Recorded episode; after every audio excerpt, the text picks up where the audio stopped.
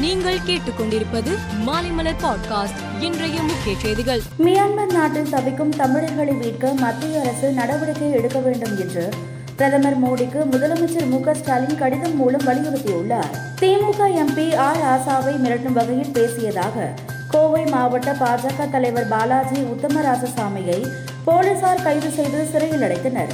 முன்னதாக நிருபர்களுக்கு பேட்டி அளித்த அவர் இது ஒரு அதிகார துஷ்பிரயோகம் என்றும் ஒரு மதத்தை பற்றி படு கேவலமாக பேசிய அவர்களது எம்பியை கண்டிப்பதற்கு மாறாக என்னை கைது செய்துள்ளனர் என்றும் குற்றம் சாட்டினார். நான் கூறிய கருத்திலிருந்து ஒரு சதவீதம் கூட நான் பின்வாங்க போவதில்லை என்றும் தெரிவித்தார். தீபாவளி விடுமுறையில் சென்னையில் இருந்து வெளியூர் செல்வதற்கான ஆம்னி பேருந்து கட்டணம் பல மடங்கு உயர்த்தப்பட்டுள்ளது.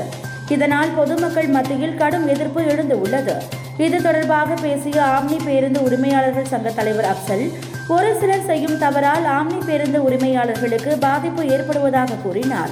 மேலும் ஆன்லைன் மூலமாக சீட் விற்பனை செய்வதில் கூடுதல் கட்டணமாக விற்பனை செய்கின்றனர். தவறு செய்பவர்கள் மீது அரசு நடவடிக்கை எடுக்கலாம் என்றும் அவர் தெரிவித்தார். முன்னாள் சபாநாயகர் சேடப்பட்டி முத்தையா காலமானார். வயது முதிர்வு காரணமாக உடல்நிலை பாதிக்கப்பட்டு மதுரையில் உள்ள தனியார் மருத்துவமனையில் சிகிச்சை பெற்று வந்த நிலையில் இன்று அவரது உயிர் பிரிந்தது.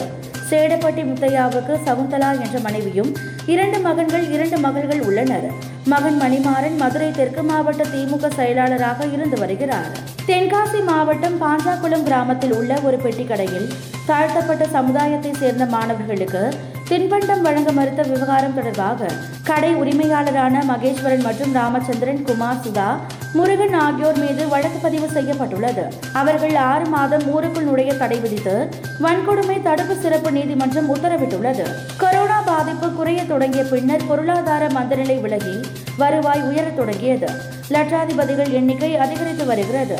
இந்த உயர்வு இதே நிலையில் நீடித்தால் வருகிற இரண்டாயிரத்தி இருபத்தி ஆறாம் ஆண்டு இந்தியாவில் லட்சாதிபதிகளின் எண்ணிக்கை சுமார் பதினாலு லட்சமாக அதிகரிக்கும் என்று ஆய்வில் தெரிய வந்துள்ளது.